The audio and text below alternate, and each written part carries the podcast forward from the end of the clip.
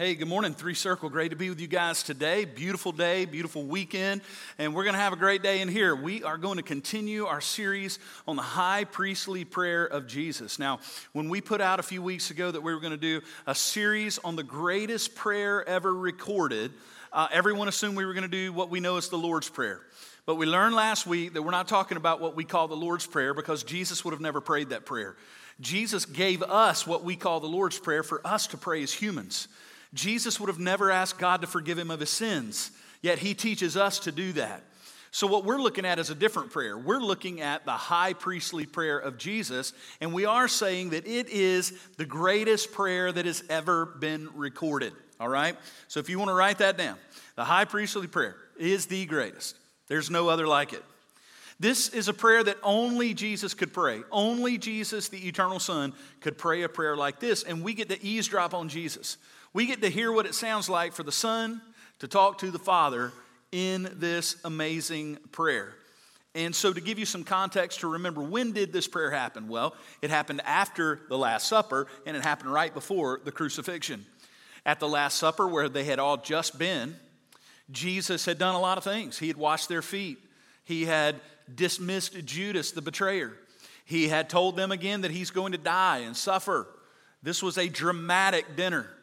This was a lot of bread, a lot of oil, olive oil, a lot of wine. All those things have happened. And a lot of things happened at that dinner. So after dinner, they leave. And now there's 11 of them, not 12, with Jesus. And they're walking a path, probably single file, with Jesus at the head of the line. Someone has a torch. They don't have flashlight. Someone's walking with a torch. There's flame light flashing all over their faces. And every few steps, Jesus keeps stopping, turning around, and teaching them. And they're on their way to the Garden of Gethsemane where he's going to be arrested. Tomorrow he's going to die. And he keeps teaching them and teaching them and teaching them. And then he gets to a point, John says, where he stops. And this time he doesn't turn around and talk to them. He looks up to heaven and begins to talk to his Father and he prays. Now, this is an important prayer because to our knowledge, the disciples had never heard him pray a full prayer. Oh, they had gotten snippets, they had overheard things, but they just saw him go off and pray. But Jesus had never let them really listen to him have a conversation with the Father, but he did this time, and he let them record it for us. So there's a reason we have the high priestly prayer. There's so much for us to learn, there's so much for us to understand, and so we're going to dive into that today. Martin Luther we, today's Reformation Day. We celebrate the day that Martin Luther tagged the, the, his thesis onto the doors of the church to make amazing theological change. We're so glad he did. We celebrate that today. Well, Martin Luther said that this is one of the greatest places in all the scripture, and he called this prayer a thunderbolt from heaven. That's what he called it. The Puritans preached from John 17 more than any other part of the Bible. That's what we're talking about today. And last week we looked at the first section. In the first line of the prayer, Jesus said, My Father, the hour has come. And that means Jesus was in control. So I just want to remind you of what we looked at last week. What was about to happen, the crucifixion, the illegal trial in the middle of the night by the Sanhedrin, the beatings, the torture, the scourging, all of these things that Jesus was about to experience were not accidents. Jesus was in total control.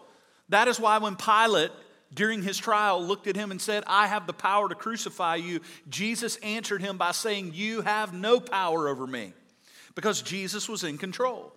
And the time was perfect and the time was right. And he was fulfilling all of Old Testament prophecy. All of those things were being fulfilled in Christ. Well, today we're going to go to the second section of the prayer. And, and if you're new to Three Circle, or this is just kind of maybe this is your first time with us, I want you to know this is what we do. We read the Bible, we talk about the Bible. That's what we do because we just think there's nothing better we could talk about, all right? I'm not interesting enough to come up with cool stuff to talk to you about, so I just come up here with the Bible and we read the awesome Word of God and then we talk about what it means. Y'all good with that? We good? Let's dive in, all right? John 17, 6 through 10, Jesus continues praying. He says, I have manifested your name to the people whom you gave me out of the world. Yours they were, and you gave them to me, and they have kept your word. Now they know that everything that you have given me is from you. For I have given them the words that you gave me, and they have received them and have come to know in truth that I came from you, and they have believed that you sent me. I am praying for them. I am not praying for the world, but for those whom you have given me, for they are yours. All mine are yours, and yours are mine, and I am glorified in them. And there is the second part of this amazing prayer. Now, let's dive in. The first thing that I need to keep reminding us of to help us understand this prayer is something we need to understand about our God. Number one, when we say God at Three Circle, we believe in the Trinity. So when we say God, we're talking about God the Father, God the Son, and God the Spirit.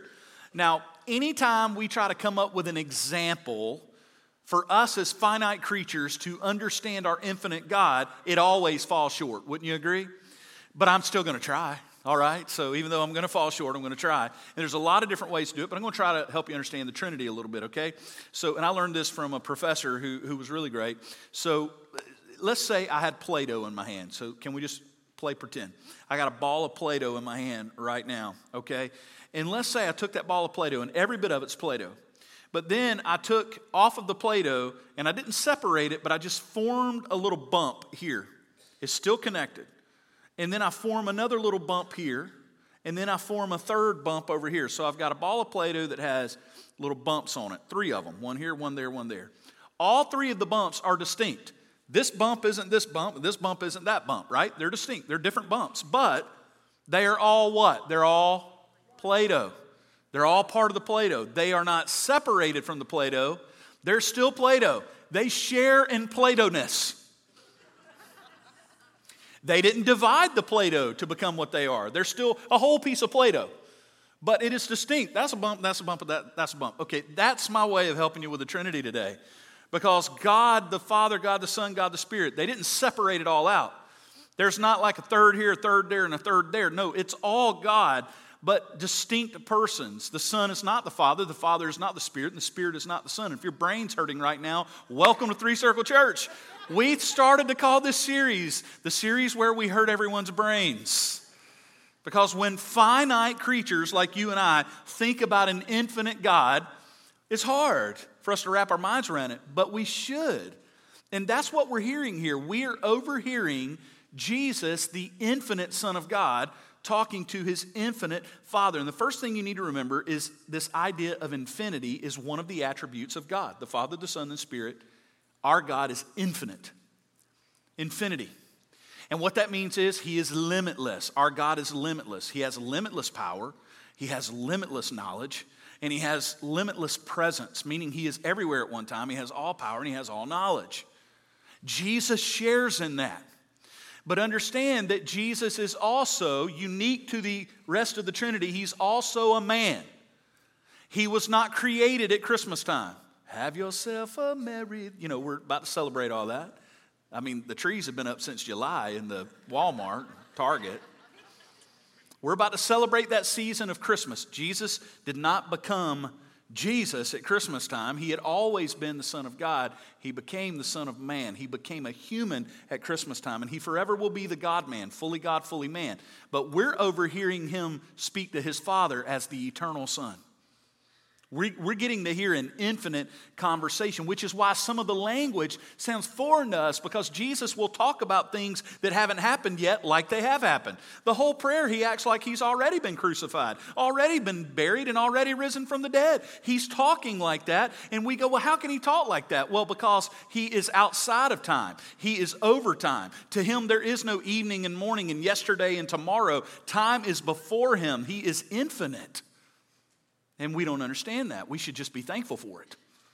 And Jesus stepped into time for us, for you, and for me. And so when we look at this prayer, we see the infinite nature of God. And then let's look at the words of the prayer. The second section, Jesus says, I have manifested your name. So one of the things he says to his Father, and he's letting us hear, is he says, I have manifested your name to the people who you gave me out of the world. What does this mean? It means that Jesus is the ultimate revelation of God. It means Jesus came to show us who God is. And He's the only way we could have ever known because we're finite and God is infinite. Jesus put Himself into a finite body, human, so that we could see who God is. Because finite eyes can't look at an infinite God. Does that make sense? Finite ears can't hear the voice of an infinite God without Him coming to us. You do know that all other world religions teach you that you've got to find a way to God. So, all world religions say to finite humans, you need to find your way to the infinite God, and you cannot. You can't do that. Christianity says this infinite God came to our finite world for us so that we could see Him. And see, let me tell you why I think this is such a good series for us. Because I think in our modern world, we've just gotten so comfortable with Jesus. And I've told you this before. We've got our versions of Jesus. We've got California granola hippie Jesus. Long hair, loves everybody. He's got one of those little Volkswagen vans and a surfboard on top. He just loves everybody. Peace and love, man. Or we've got what we've seen in the movies. All Jesus, all the Jesus movies, Jesus has a British accent. Nobody from the South's ever going to get to play Jesus. Hey, y'all does not work in the Garden of Gethsemane very well. So you got to have a European accent to play Jesus. And there's all these little versions we have. But one thing I think is we, we don't stand in awe of Jesus the way we should. Because for us, we've made him just the Son of Man and we forget he's the Son of God. But the disciples got it. When John wrote his gospel, remember, John was a teenager when he was on the earth with Jesus. When Jesus goes to heaven, John's in his 70s when he wrote his gospel. And do you remember his opening lines? He says, he was the Word made flesh, and the Word walked among us, and we beheld Him with our own eyes. We touched Him, we talked to Him, we could hear Him. You can tell this old man, John, is still blown away that he sat next to the Creator God by a campfire. He still can't believe he broke bread with God. He's blown away by it. But we've got this man, Jesus is my BFF, Jesus is my buddy. We teach a whole generation of kids that, that they can live however they want to live, and God's just an option. Let's just put it on our list of being good Southern people. We got a church, but it's not too radical. We just kind of do our thing. We do what we want to do, but we love Jesus too. And my friends, that is not understanding who Jesus is. I think it's good that we tremble before Jesus again. They did. The night he stilled a storm while they were in the boat with him, they were terrified of Jesus and his power. So, it's good that we would study this together. And Jesus is the ultimate revelation of God. We couldn't know him apart from that. That's why Jesus at the Last Supper was talking to Philip. Do y'all remember Philip, one of the disciples? Now, Philip was an accountant. How many accountants do I have in the room? Be honest if you're an accountant. Y'all love your numbers, don't you? And we love you guys. We'd all be broke without you. You keep the world running. We're grateful for you numbers people. But Philip was one of you, man. He, he loved the numbers. And so, famously, when Jesus asked Philip at the feeding of the 5,000, he had a little bread and a little fish. He says, Philip, you think we can feed all these people with this? He knew what Philip was going to do. Philip's like, hang on a second. He starts adding it all up. No, we can't do that. And then, of course, Jesus miraculously does what only he does. Well, Fast forward to the Last Supper, and Jesus has washed their feet, and all these things are happening, and it's this beautiful moment. And Philip looks at Jesus and he says, Hey, Jesus, we want to, can you show us God? We want to see God. We want to get to see Him. And Jesus in verse 9 says to him, Have I been with you so long and you still do not know me, Philip? Whoever has seen me has seen the Father. How can you say, Show us the Father? So Jesus is saying to Philip, Hey, you can't see God except through me. I am here to show you God. I'm manifesting His name to you. Remember the Play Doh? If I've seen the Son, then I've seen the Father and the Spirit because they're all what? God. See, I'm just taking, it's really simple, isn't it, when you look at it that way? When you understand what Jesus has done for us, we would never know God apart from Him. In fact, God has specifically revealed himself to us in Jesus in the Word. Now, let's talk about the two types of revelation. When I say revelation, I mean revealed. God had to reveal himself to us, or we couldn't know him otherwise. Remember, we can't get to him, he had to come to us. And he did it generally, and he did it specifically. Now, generally, he has revealed himself to us through creation. You may not realize that. It happened for me this morning. I got up early before the sun came up, getting ready for church. I make myself a cup of coffee, which we all know came straight from the throne room of God, the existence of coffee.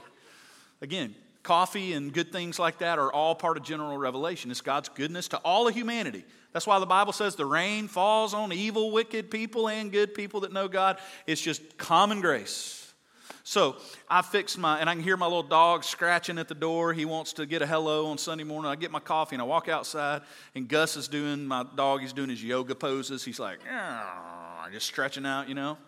And then I hear the noise, and the noise I hear every morning is the three or four squirrels that live in the pecan tree out back. And they're starting to do their thing. They're running all over that tree.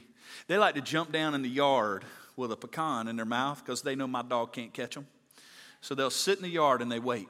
And here he comes. He runs. He runs as hard as he can. And they'll wait to the last possible second. They're just sitting there relaxing, looking at one another. And when he gets just a few feet, just like lightning, they're up on top of the fence, barking at him, which sounds like laughter. And, and I, all this is happening this morning. They're running around the tree. Gus is growling at them, knowing he can't catch them. I'm drinking a wonderful cup of coffee. There's a breeze blowing through the limbs of the pecan tree out back. And I knew I'm teaching on this, and I can't help but go, this is, this is general revelation.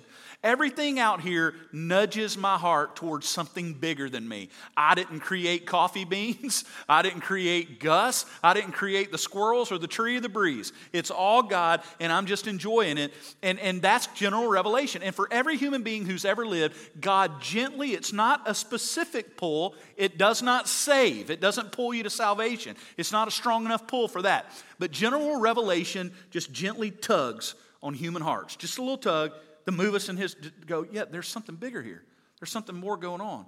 When you stand before an ocean, it does that, doesn't it? For you hunters in the room, when you look and a group of deer come through the woods and the breeze is blowing, something, something big's happening. Something's tugging on your heart. You stand before a mountain and you go, this is, it grabs your heart. And the Bible says every human being feels it, but not every human being follows the tug. But when Jesus came, that wasn't God just gently tugging, that was God grabbing humanity's face and going, Here's who I am. Specific. This is who God is. This is how He sounds. This is how He acts. This is what He does. This is who He is. It's Jesus. That's why at Three Circle we say it's all about Jesus. Amen, church? It's all about Jesus. We're people of Jesus. So God has specifically revealed himself to us in Jesus and his word. And then he goes on. In this prayer, we learn that Jesus says this He says, These are people you gave me out of the world. Yours they were. Again, infinity and finite people listening. It'd be like me listening to two mathematicians from MIT talking. I can hear them talking. I don't have a clue what they're talking about. Right? They're beyond me. This conversation of us finite creatures overhearing infinite talking the infinite in the presence of infinite, Son, Father, and Spirit, we're going, What? What do you mean by that? They were yours, and you have given them to me. And he's talking about these 11 disciples and the rest of us who will believe. What's Jesus talking about here? Well, a few things about salvation that we need to talk about. First of all, according to the Bible, most people will not receive Jesus. And that is a that's a hard truth. Most people are not going to receive Jesus. Jesus said there's two gates. One is wide and broad, and one is narrow. Most are going to go through the broad gate that leads to destruction. Few will find the narrow gate. And I don't know about you, but I'm so grateful that, that I'm going through the narrow gate. And if you're a Christian, I'm really glad you are. There's a narrow gate, okay? I wish everyone would come to Jesus, don't you? How many of you in this room wish that just everyone would believe in Jesus? Like everyone, everyone for all time. I wish that. I want that. Good news. You know who else does? Your heavenly Father, the Bible says He wishes that no one would perish, but that all would come to eternal life. I'm so grateful for that, but the truth is, they won't. The truth is, they will not. Secondly, what we learn here is that God knows all things. Remember, we said God is infinite, right? If He's infinite, He knows everything. That includes knowing who will trust in Him. So when I, I gave my life to Christ at 12 years old in a dusty little camp in Kosciusko, Mississippi, it's a booming metropolis in the middle of Mississippi. I think there's like a gas station. But there was a Christian camp there, and I gave my life to Jesus. And let me tell you what did not happen when I came to Jesus. God did not go, Oh my goodness, I never thought this would happen. I didn't surprise him. God is never surprised. He can't be, He's God. He created us with the propensity to be able to be surprised. He's not surprised. He's not surprised that you came to Him, and He's also not surprised with how hard you are to deal with. He's not surprised when we fail. Remember, Jesus wasn't surprised when Peter denied him three times, because Jesus told him six hours earlier exactly what would happen. Do you remember that? Hey, Peter, I'm praying for you because right now Satan is standing before my Father and he's asking for you. He's coming for you. It's not going to go well. And Peter, like we all would, Peter goes, I'll go to death for you six hours later. Not so much. He knew. He's not surprised. He's not surprised how hard we are to deal with. Let me tell you what he's also not surprised about that you would believe in him. He knew you would believe in him. You were chosen before time began.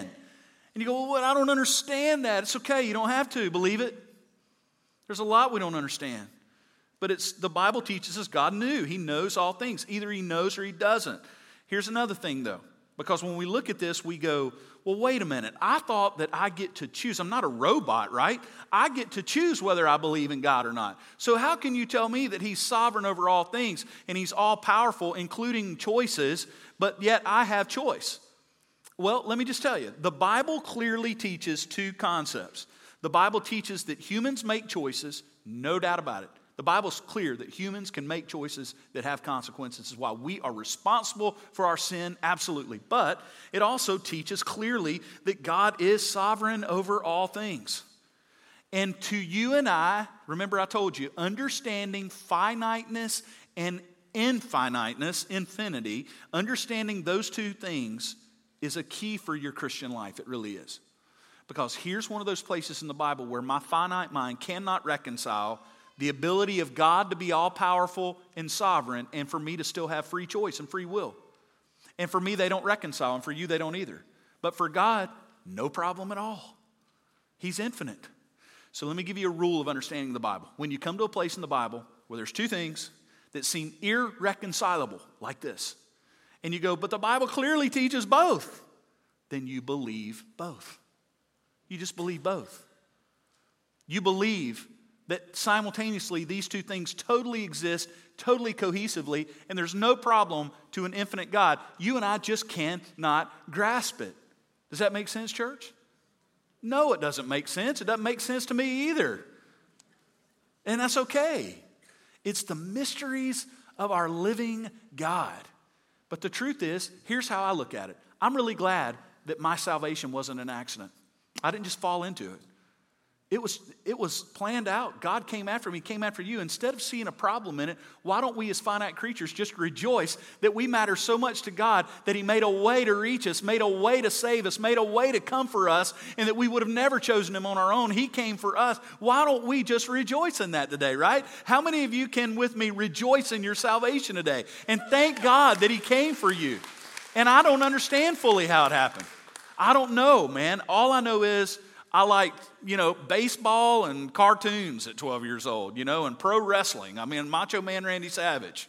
That's what I liked. Somehow, at a camp, God got my attention. It was overwhelming, and I had to come to Him. And I'm grateful. And you could tell your story about how you believed in Jesus, how it happened for you. Just be grateful and stand in awe of something that we can't even fully comprehend. But here's what I can tell you too God wishes everyone would come to Him. And we do make choices. And if you're here today and you've never chosen Christ, we implore you by the power of the Bible give your life to Jesus. In the tradition of men like great men like John Wesley and great men like Charles Spurgeon who would stand in their pulpits and preach and say, Come to Christ. I do the same today. In no way saying that I'm on the ground that those guys are on. So just consider me like a, a little, little management guy, and they're the generals, okay? But, but I'm, in that voice, I'm saying to you if you don't know Jesus, give your life to Jesus. He will save you, He's the only one who can. And then Jesus says this about His disciples. Now, there's 11 of them. Remember, one's gone. There's 11, and He says this They have kept your word. If you want to know what a real Christian is supposed to look like and a real disciple, it looks like this They have kept your word. This is important. So, what this means is that one of the marks of discipleship is obedience.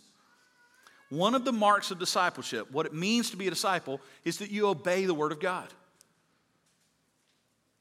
And you can begin as I walk through this for the next few minutes, ask yourself that question. But the first question I think we ask when Jesus looks at his Father and he's praying about these 11 disciples and he says, They have kept my word, I think all of us immediately go, No, they didn't. Don't we?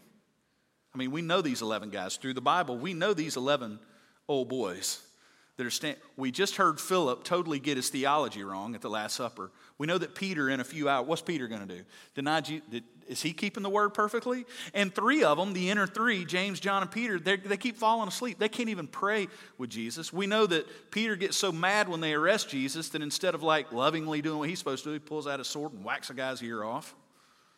I mean, they're, they're a mess. All of them except John are going to run for their lives. They leave Jesus stranded. They don't go to the cross with him, only one. So we go, well, wait, what did Jesus mean when he said, They have kept my word? It doesn't look like they kept his word at all. Well, wouldn't that be true of us? Those of you who go, Yes, I'm a Christian, if I were to, if I were to say, Well, do you keep God's word? How many of you would go, Yes, I keep God's word all the time? Liars. what did Jesus mean? When Jesus said they've kept my word, he did not mean perfection, he meant direction. And that's what he means for you as well. The mark of a real Christian is not perfection, it's direction. Let me tell you what I mean.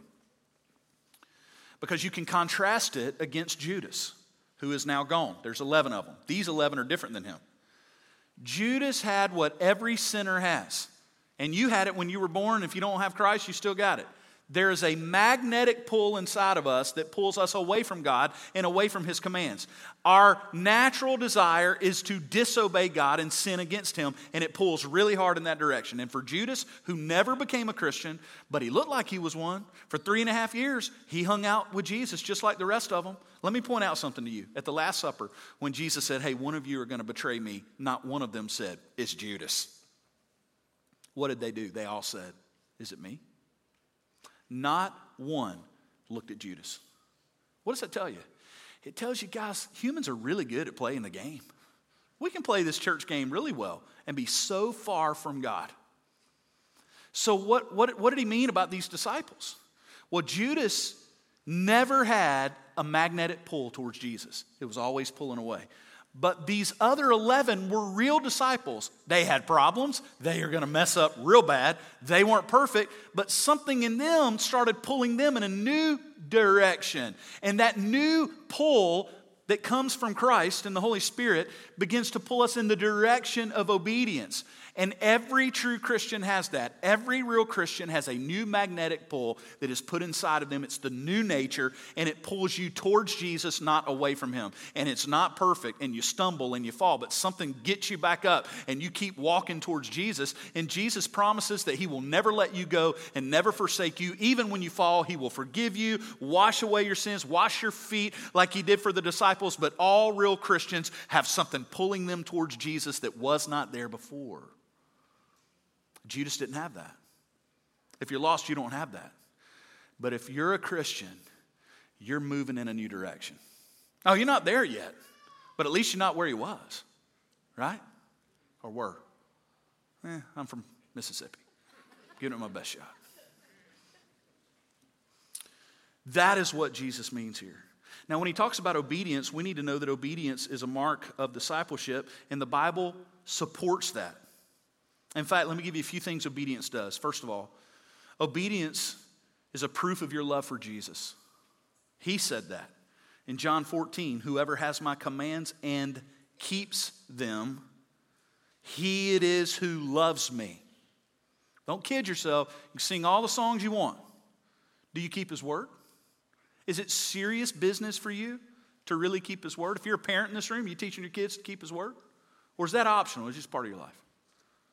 Do great in school, play great sports, be good at what you do. Eh, Jesus. Hmm.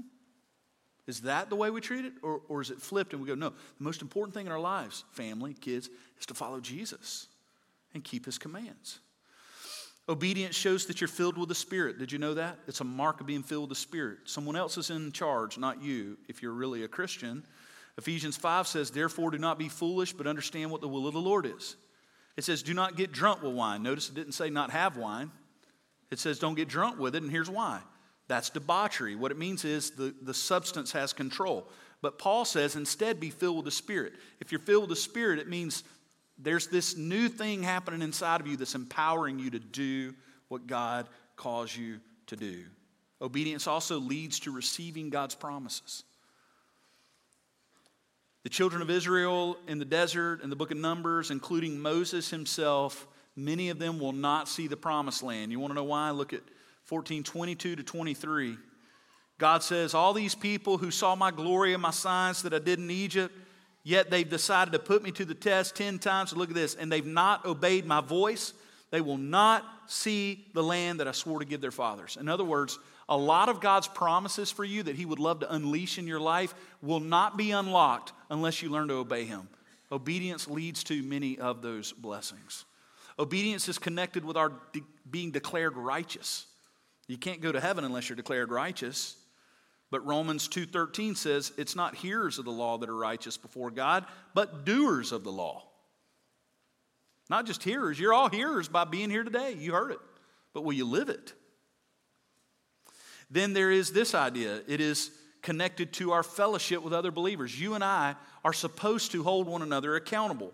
That's why Thessalonians Paul is writing this church and he says, if anyone does not obey what we say in this letter, that'd be the word of God. Take note, have nothing to do with that person that they might be ashamed. Do not regard them as an enemy, but warn them as a brother. In other words, you and I are not supposed to allow one another to live in unconfessed, habitual sin without calling one another out on. I'm not supposed to just have dinner with you and go, hey, everything's fine, man, you're struggling. No, like I'm supposed to sit down and go, hey, I love you too much to let you keep doing this.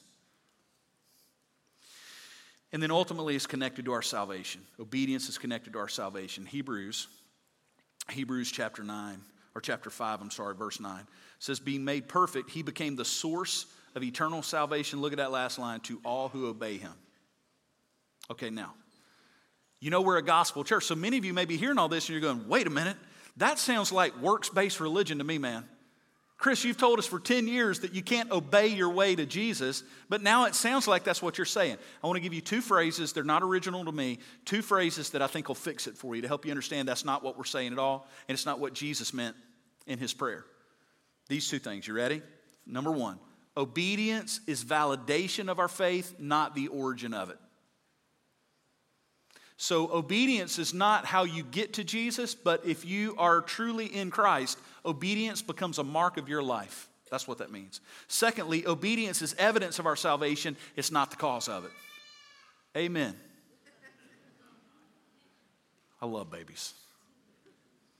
It's not, so, so we're not talking works based salvation. So when Jesus said they've kept my word, that's not how they became believers. They started keeping his word because he had filled them with his power, that new magnetic pull. And that's what happens for all of us. But it's evidence. That's why Jesus said, if anyone's going to follow me, he's going to have to deny himself, take up his cross, and follow me. Following Jesus demands a denial of ourselves. And then finally, in the last few phrases, Jesus does some really amazing things. First of all, he shows that he's willing to submit to his Father. He says, I don't say anything that my Father didn't tell me to say. And he is equal to the Father. He's as much God as the Father is God, and yet he submits. Jesus, being fully equal, was willing to submit. Let me tell you why I can submit in my marriage and my spouse can submit to me, and we can submit to one another, and we can submit to government authorities. All those things the Bible teaches us to do that's hard because submission is hard. The reason we do it is Jesus did it. Jesus submitted to the Spirit and the Father, and he was totally equal to them. And then Jesus says, I'm praying for them. Look at that. I'm not praying for the world, I'm praying for them. Is it not good news that Jesus is praying for us? Have you ever thought about the fact that you have the ultimate prayer warrior? My grandmother prayed for me a lot when she was on the earth, and I'm glad she did. But she did not pray, I, I bet, like Jesus prays for me. Jesus knows you, knows what you need, and He prays for us. Unbelievable. The last two lines shows you how much He loves us. Like if you're in Christ, God loves you so much. Jesus loves you so much. He's praying for you. And then I love this last line. It teaches us as disciples, we belong to the Father. I want you to know that. If you're a disciple, you belong to the Father. Listen to that last line, verse 10. He says, All mine are yours, and yours are mine. Do you hear the affection there? Hey, listen, I got three kids. When my girl Gracie, kills it on the soccer field, when she does something great on the soccer field, you know what I do? I stand up and I act like I did that. I go, she's mine. I never played soccer. You'd have to put me in an ambulance if I played a soccer game right now. But I go, she's mine. When my boy Cooper hits a ball into the tall weeds, I go, that's my boy. That's my boy. He did that. That's, he's mine. There's affection, there's love. When my son does something, when my son Gabe does something on a football field and he gets a tackle, he does his assignment, I go, That's my boy. There he is. That's my son. They're mine.